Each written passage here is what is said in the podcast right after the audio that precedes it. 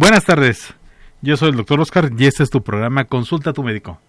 El día de, eh, el día de hoy tenemos un programa eh, muy ad hoc precisamente a este regreso, este retorno a clases.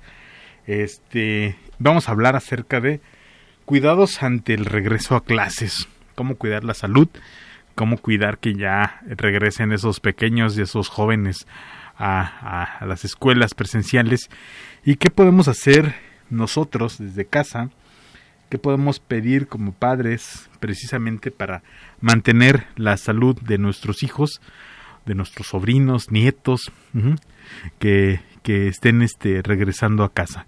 Medidas muy sencillas, medidas que a lo mejor algunas sí son un poquito complicadas por el entorno escolar o porque a lo mejor para nuestra casa se nos dificultan un poco un mucho, pero de todos modos vamos a hablar de ellas, ¿no? A lo mejor muchas de ellas eh, sí están completamente a nuestro alcance. Y este, mientras estaba revisando el, el, tema de hoy, precisamente, estuve leyendo a varias personas y entre ellos encontré a una, eh, una química y que también es eh, educadora, la química Carol Perelman, y ella menciona que eh, ninguna de las medidas protegen al 100%, ya sea cubrebocas, ya sea la sana distancia, la vacuna. Sin embargo, la acumulación de medidas minimiza los riesgos. Y es precisamente lo que queremos tocar el día de hoy, cómo con una n cantidad de, de medidas podemos precisamente hacer que, que vayan bajando los riesgos y, y no tanto ya para COVID, sino también para algunas otras enfermedades. Recordemos que estamos por iniciar también temporada de, de influenza. Ajá, para que este para que los demás eh, tomen medidas precisamente para evitar que, que, que nos vayamos a, a, enfermar, ¿no? Muchas veces son medidas que, que a lo mejor eran tan sencillas como, como aquel consejo de la abuela, de la tía que nos decía no te vayas sin un suéter, tápate la boca, eh, no respires aire frío y vamos a ir desmenuzando algunas de ellas y vamos a ver que, que sí, algunas tienen un fundamento y algunas pues realmente no lo tienen. Sin embargo, el hecho de estar eh, constantemente eh, en una ya casi término de pandemia, pero también en una eh, eh, entrada precisamente a, lo que es la influenza, la influenza estacional ahorita en invierno, pues eso no nos podemos quedar bajando la guardia. Por el contrario, debemos de empezar todavía a recapitular nuevamente lo que estamos haciendo y lo que ya no habíamos estado haciendo, pues pues hacerlo nuevamente, ¿no? Si nosotros ya habíamos dejado de hacer aquello de recomendar este pues lávate las manos, pues volver a, insistir, lavarse las manos.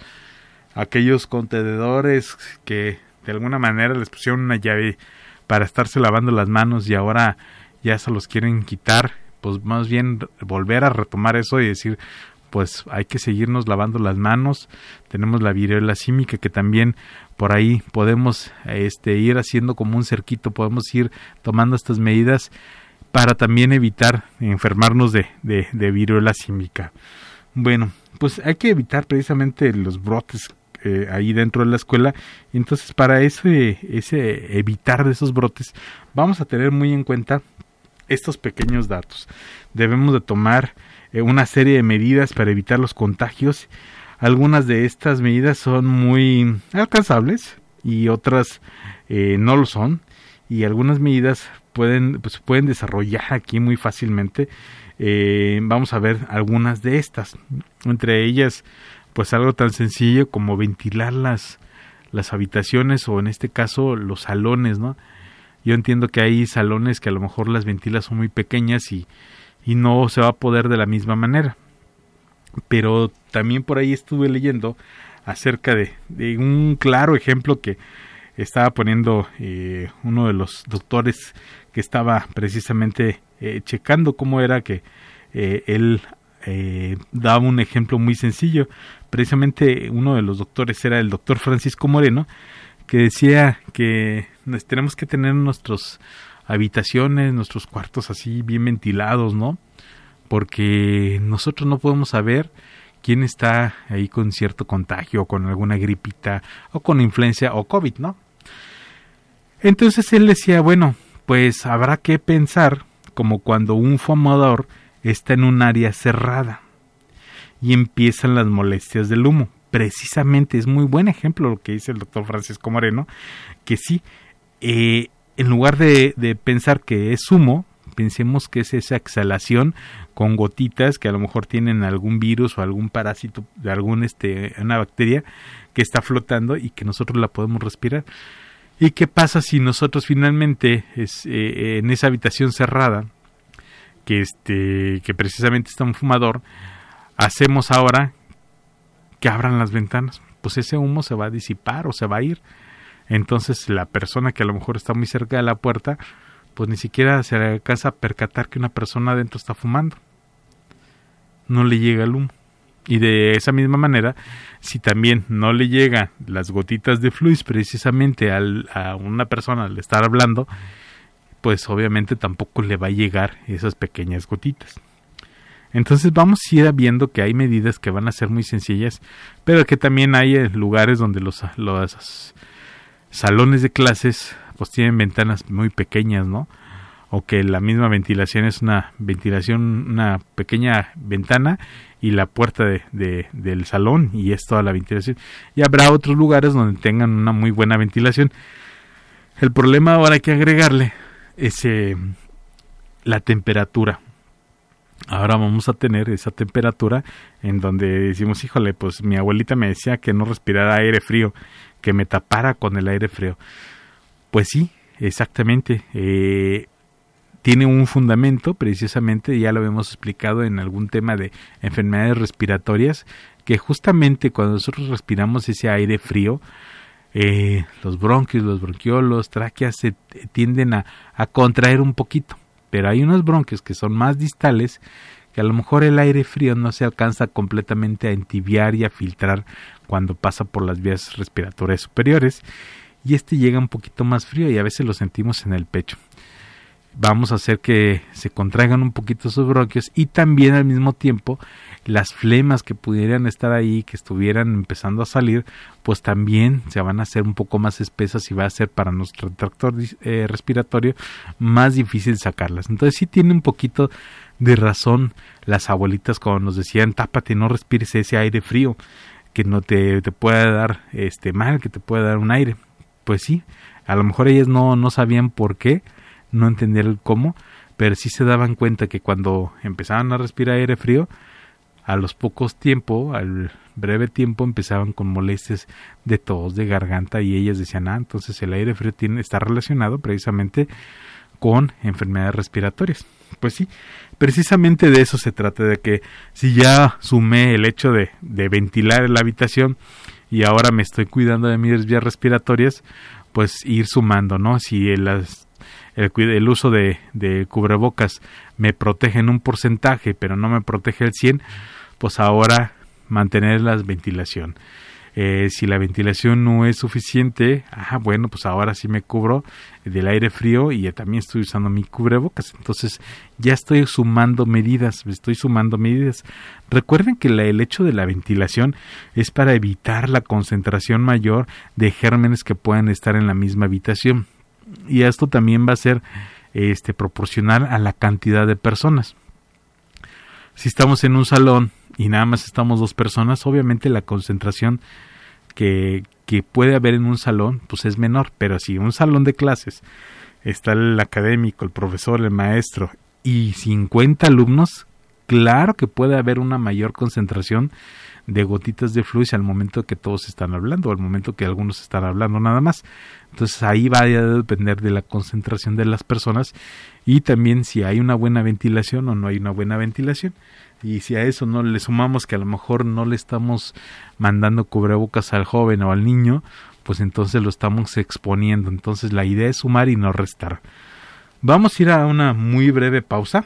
Este, esta pausa vamos a, hacerla precisamente para empezar a hablar acerca de el uso de cubrebocas en todo momento y tener un repuesto precisamente en clases.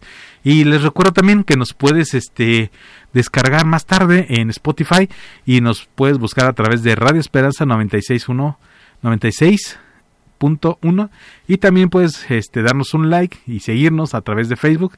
Es Radio Esperanza 961 FM y si nos quieres seguir por radio y, buscar por internet y buscar ahí todas estas opciones de las que te estoy mencionando, eh, busca www.radioesperanza961.com y también nos puedes hacer eh, llegar tus preguntas al WhatsApp eh, al 464-652-5000 o llámanos aquí a cabina al 464-690-9601.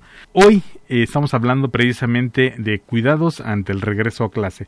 Y, yo tengo aquí este, de lo que fue, fui yo viendo, investigando cuáles eran las posibilidades o los puntos más importantes que yo había notado y son precisamente nueve de los cuales ya estábamos mencionando el de eh, salones eh, ventilados y monitoreo de la calidad del aire. Habrá lugares donde sí se pueda monitorizar, donde sí haya posibilidad de ver cuál es la concentración de partículas en el aire dentro de un salón y habrá lugares donde no, pero de igual manera también mencionamos que habrá lugares donde los salones de clases tengan una muy buena ventilación y salones de clases donde no. Entonces, ese fue como el primer punto. El, segundo punto vamos a mencionar precisamente el uso de los cubrebocas todo el tiempo y mandar a los hijos con un repuesto. Sería lo ideal. Habrá lugares donde no, no sea posible, habrá lugares donde sí, pero aquí la idea, como yo les he estado mencionando, es ir sumando. Es decir, que si mi salón de clases no está completamente bien eh, ventilado o estoy en un lugar donde hace demasiado frío o el aire este eh, eh, tiene mucha tierra, están construyendo a un lado y no es posible ventilarlo, bueno, pues entonces este sumar con qué? Con el cubrebocas. Ya sea que sea de tela, ya sea que sea desechable, que se ajuste lo mejor posible a la cara, que sea preferentemente para el pequeño y recordemos que a partir de dos años ya pueden estar usando el uso de ya pueden hacer el uso de cubrebocas simplemente habrá que encontrar el que sea más adecuado a su cara que le selle lo mejor posible precisamente para eso. Y como un tip, pues también yo creo que lo ideal sería marcarlos, ¿no? Tenerlos alguna marquita, algún nombrecito, algo que los identifique que ese cubrebocas es el de ellos y que, que al rato el niño, mm, al momento de, del recreo, se lo quite, vaya a comer y, y después se ponga el de otro niño, ¿no? Entonces, tratar de, de eh, poner alguna una seña particular precisamente para que el niño o la niña identifique que ese es su cubrebocas. Y en el caso de que algo pase, que se le caiga, que se le moje, eh, o que se le extravíe, o que lo dejó en el patio y ya, ya, no, ya no supo dónde quedó, pues ponerle algún repuesto en su mochilita, mandarlo con un repuesto de cubrebocas, idealmente pues una bolsita autosellable como esa Ziploc o como alguna otra, o una cintita o nada más una, una bolsita de plástico que tratar de que no se vaya a ensuciar el, el cubrebocas de repuesto. Bueno, eso sería en cuanto a los cubrebocas. Bueno, claro, también tenemos que mencionar que hay unos muy buenos que son como los N95 y sería ideal, ¿no? Que los usaran. Pero si no es posible, aunque sea esos cubrebocas de tela, pero estar con la conciencia de estarlos lavando constantemente. Bueno, pues eh, aquí es una recomendación que yo creo que va a ser muy, muy importante y va unida a, otra recomendación. El evitar, evitar que eh, los niños acudan a clases eh, cuando estén enfermos yo creo que es muy importante y debe ser conciencia de los padres de si yo veo que mi hijo está malo, yo veo que está agripiento, yo, yo no lo veo completamente sano, ser conscientes y también evitar que ese niño vaya a la escuela precisamente para que al rato no vaya a contagiar a sus compañeritos y que tengamos un brote ahí en esa escuela, ¿no? Eh, al principio de que empezaran a, regresar a clases, mi consulta todavía era normal, no, no, no teníamos un disparo de, consultas. a la semana, semana y media que empezaron a regresar a clases, la consulta se empezó a disparar, ya empezamos a tener muchos más niños, muchas más enfermedades respiratorias, pero también obviamente hubo muchos que llegaron y me decían, ¿sabe que ya hoy ya no lo llevé? Este precisamente para evitar que otro niño se, se, se fuera a contagiar, ajá, este, no sé si alguien estaba ahí, otros niños que llegaban a la consulta y me decían, ¿sabe qué? Este, pues mi niño lo traigo mal porque eh, empezó hoy mal y ya me dijo él que sí había un compañerito que andaba gripiento. Ah, ok, entonces si nosotros ya detectamos que nuestro hijo está mal, pues hay que tratar de, de evitar que, que, que, lo llevarlo a, a, clases, ¿no? Para que no vaya a contagiar a alguien más. Ahora, pues también de ustedes como padres también nos pueden a nosotros hacer la sugerencia y invitarnos obviamente a ponerle ahí en la receta pues que reposo en casa no y los días que el médico considere. Eh, al menos yo todos los niños que yo veo que tengan algún problema eh, de vías respiratorias siempre les pongo este no pues reposo en casa reposo en casa reposo en casa al menos tres días precisamente para evitar ese problema de que en casa, de perdón, en que la escuela les diga, no, pues faltó injustificadamente, ¿no? Yo al menos yo sí pongo eso y a veces se nos puede pasar a alguno de los médicos. Entonces ustedes también pueden recomendarle, doctor, me le puede poner ahí eh, cuántos días de reposo, precisamente para que no tengan problemas ahí con las faltas. Bueno, aquí ya es también hablar con los hijos en el punto número cuatro y evitar las aglomeraciones. Entendemos que eh, los niños pues tienen sus amiguitos y van a volver a encontrarse a sus amiguitos, amiguitas y que van a querer estar con ellos, ¿no? Hay que hablar con ellos y hay que intentar eh, hasta donde sea posible eh, que no tengan grandes acúmulos de, amiguitos, ¿no? De ser posible.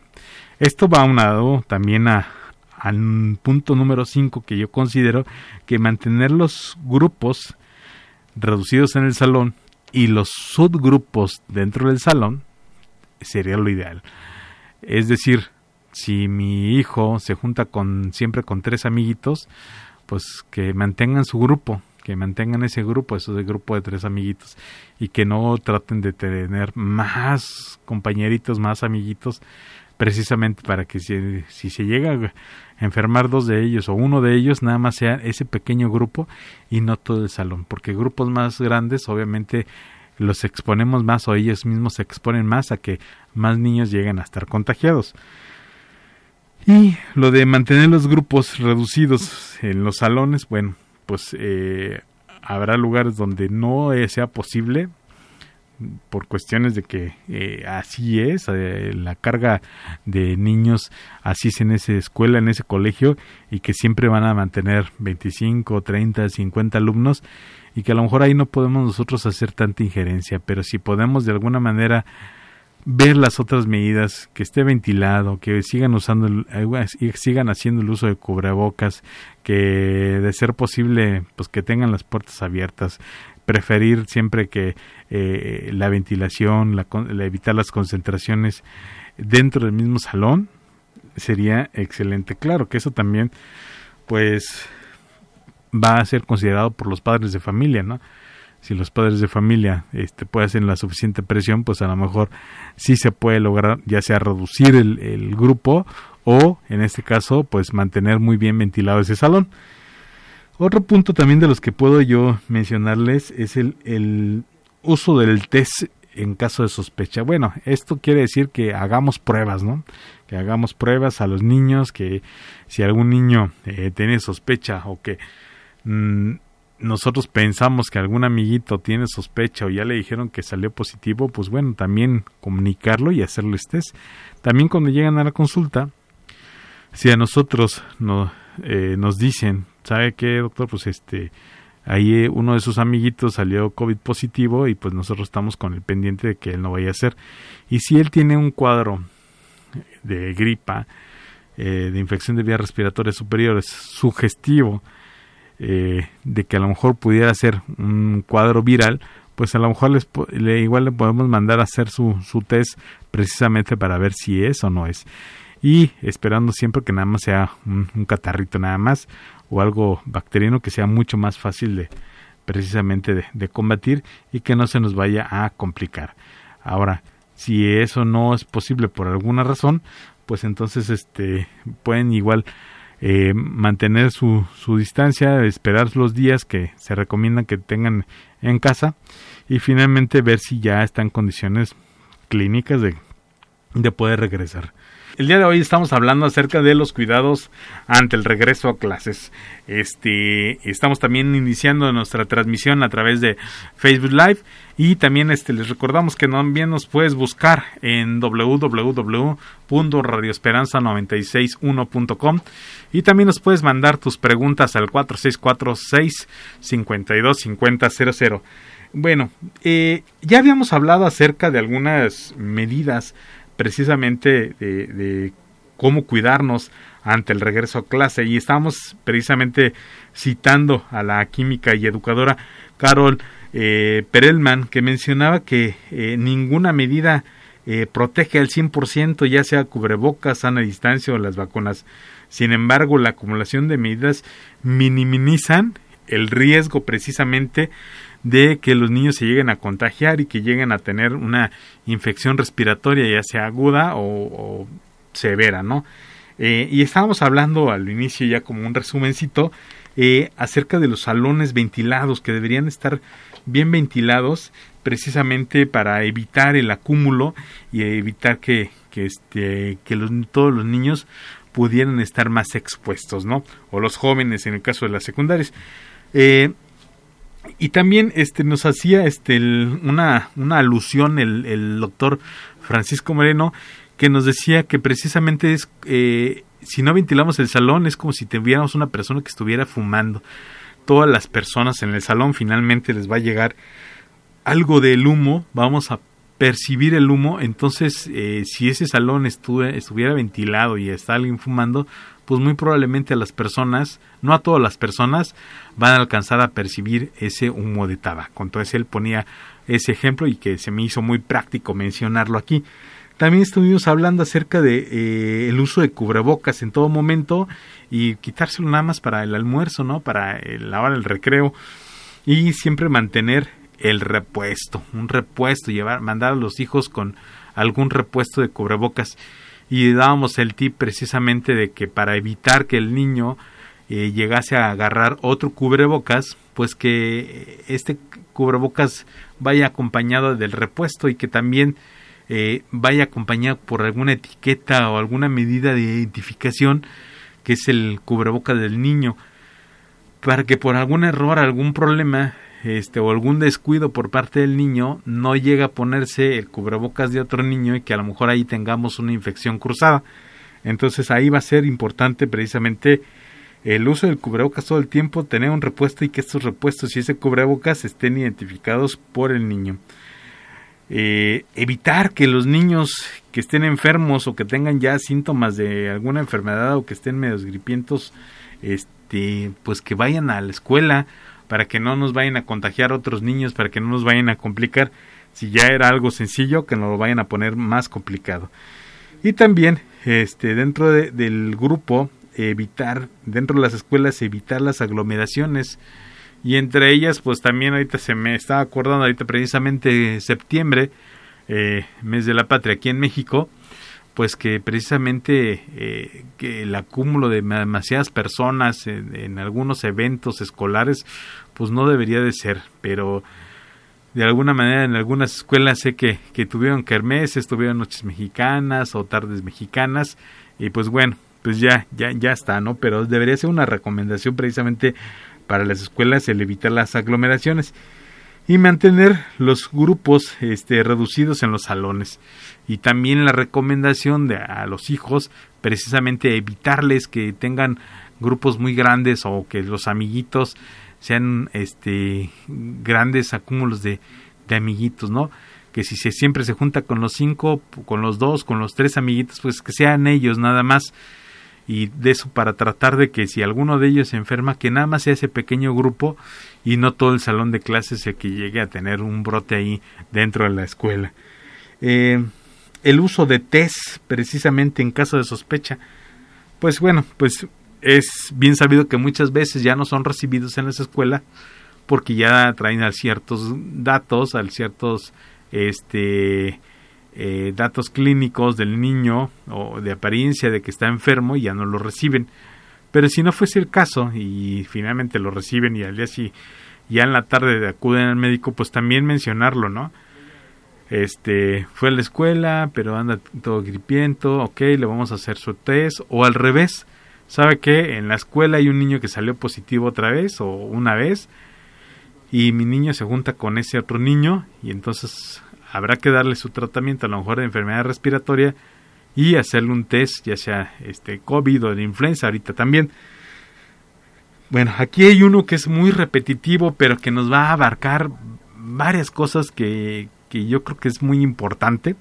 Es precisamente el lavado de manos. Y ya estábamos hablando al principio que en algunos lugares ya habíamos hecho a un lado, ya habíamos quitado ese, eh, ese depósito de agua que tenía una, una llavecita para, para lavarnos las manos, el uso de geles, eh, de alguna manera en algunos lugares ya nos están rellenando. Tratar de volver a, tomar esas acciones, volver a, tomar el, uso del gel, el, uso del lavado, nos va a evitar algunas otras enfermedades.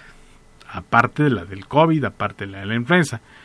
Y ah, en el programa de SOS, en algún momento que fui invitado, hablaba precisamente del hantavirus. El hantavirus también es un virus raro, pero que está presente en las ratas y muchas veces, pues bueno, estamos completamente seguros que, que el conserje después de, clases, pues no, no lava los patios, ¿no? O sea, a lo mejor los lava, los barre, pero no sabemos en qué, en qué escuelas y en qué otras no escuelas pues puede haber algún roedor nocturno, ¿no? Y los niños, pues son niños, ellos juegan y toman y se sientan en el piso y ponen la mano en el piso para pararse y fomentarles en ellos el uso de, lavado de manos constantemente. Y ya habíamos hablado precisamente también de la viruela símica. Esta también puede ser cutánea, podemos llegar a, tocar algún fomite que, de alguien que esté enfermo, eh, perdón, alguna, alguna superficie que sea el medio para que nosotros nos contagiemos este, de otra persona que lo haya tocado que ya estaba enferma y que así este, nos vayamos a contagiar nosotros. Entonces el lavado de manos es muy importante precisamente para evitar que nosotros nos vayamos a contagiar. Eh, en el caso del hantavirus, de la influenza, de este, de COVID, eh, a lo mejor del COVID un poco menos, pero sí el lavado de manos en las otras eh, enfermedades respiratorias virales sí habrá que, que, tenerlo muy en, cuenta. La limpieza y desinfección, bueno, esto va a ser muy, eh, muy de padres de familia, ¿no? Yo entiendo que las escuelas eh, tengan su conserje o tengan su, su, este, su personal de limpieza, pero no estaría mal que también, si de alguna manera eh, los padres de familia hicieran un, una limpieza exhaustiva o si es que en el caso de colegios particulares eh, hicieran eh, una limpieza exhaustiva eh, cada determinado de tiempo precisamente para tratar de evitar ese ese contagio o que haya ahí algún bicho por ahí que, que en las superficies normalmente de donde están los jóvenes los niños paseándose o, o, de, o este haciendo sus actividades pues que lleguen a contagiarse, ¿no? Eh, yo pienso que el, donde sí no podemos descuidar son las áreas comunes, como los pasamanos, como los pasillos. Ahí sí, sí, eh, tener muy en cuenta esa limpieza y desinfección, pero habrá lugares donde no son tan frecuentes de limpieza, pero que no, no debemos de omitirlos, ¿no? Y ya casi por último, quiero mencionar la temperatura. Digo, la temperatura antes de salir de, de, casa, antes de salir hacia la escuela, debería ser importante, no nada más para los niños, sino también para los docentes, para los maestros, los conserjes. A final de cuentas, todos los que vayan hacia la escuela deberían de tener la conciencia de decir, bueno, ya estoy por salir, pero tengo fiebre o no tengo fiebre. Mi hijo, ya lo voy a llevar a la escuela, tiene o no tiene fiebre, lo siento calientito, sí o no, para que de ahí empecemos a, determinar si sí lo llevo o no. Vamos a recordar que temperaturas 38 5 de temperatura, ya no deberían de acudir a la escuela, ¿eh? Ya hay que considerar que tienen una infección y que esa infección hay que determinar de dónde es y si es un caso sospechoso, pues tomarlo como caso sospechoso hasta confirmar de qué se trata.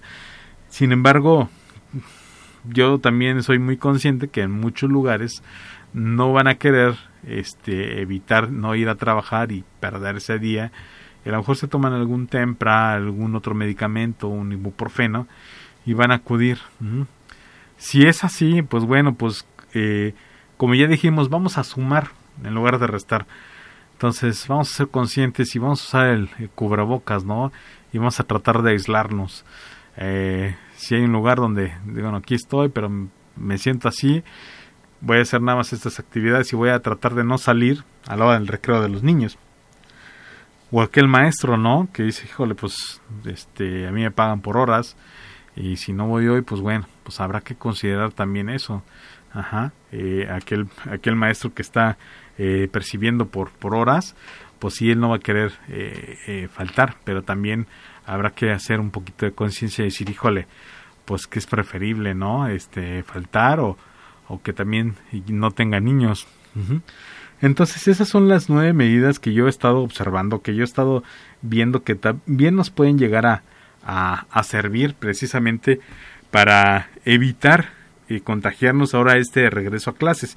Sin embargo, también quisiera mencionar algunos, algunos datos que también estuve eh, eh, checando y que si a lo mejor de alguna manera no están tan al alcance de, de todas las escuelas o de todos los padres de familia, sí podemos de alguna manera hacer un poquito de presión eh, aquellos salones de clases donde de alguna manera afortunadamente tienen algún tipo de aire acondicionado, pues, pues hablar con la escuela y decirles, ¿saben qué? Pues habrá que cambiar los filtros, ¿no? Porque también los filtros, este, si no se cambian, pues, pues puede ser un punto precisamente para que ahí se esté esparciendo algún bicho. Entonces, tratar de mantener eso. Y estoy seguro que nadie, nadie, nadie quiere eh, que las escuelas se cierren otra vez, ¿no? Entonces habrá que hacer, habrá que sumar medidas precisamente para que podamos regresar a casa a todos y a clase todos y sin tener ningún problema, ¿no? Eh, también nos, nos, habla este el doctor eh, Francisco Moreno que deberíamos idealmente, idealmente tener algún tipo de comité o algún departamento donde pudieran monitorizar la salud del centro educativo. Es decir, que eh, ya sea un trabajador de la salud, un trabajador del mismo, de la misma escuela, este, pero que esté eh, eh, al pendiente precisamente de los alumnos, del personal de intendencia, de los colaboradores y de padres de familia que lleguen a tener algún tipo de enfermedad respiratoria, precisamente para ellos poder hacer algún comunicado en caso de que fueran demasiados o poder hacer medidas preventivas precisamente para esto.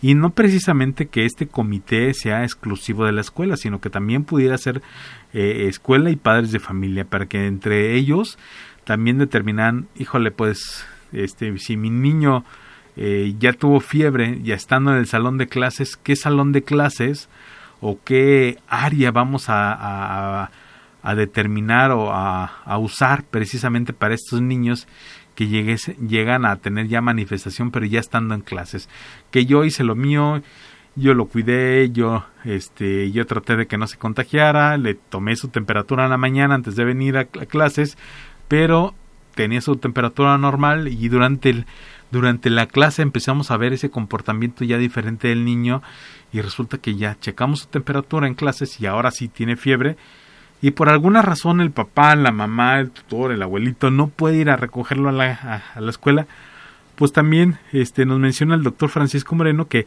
que deberíamos de tener un lugar precisamente para poder tener esos niños en lo que llegan los padres de familia, ¿no? O los tutores, precisamente para que el niño no sea un foco infeccioso a sus demás compañeritos.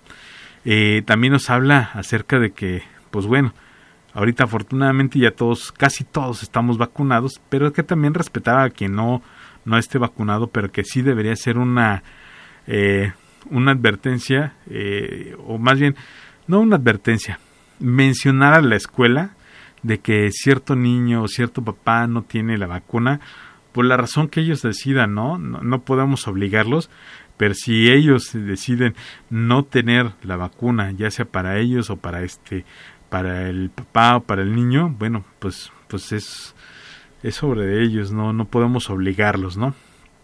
Y también este menciona de estandarizar algunos de las metas este y las dobles funciones precisamente para el cuidado de los niños y de los maestros, es decir, que si eh, de alguna manera el comité que se ya se puso de acuerdo en cómo van a trabajar, cómo van a tratar de llevar el monitoreo de la salud de los, de los alumnos y, de, y del personal educativo y que si esto falla, tener un comité más pequeño que también se haga como responsable de decir, híjole, pues se le fue al comité, bueno, pues vamos a ver si entre dos o tres personas o que nada más los los este, maestros de primer año, de segundo, de tercero, o los que dan educación física o los que dan literatura entre ellos mismos, que eh, ver si en algún momento no se dieron cuenta y cuando estén en una reunión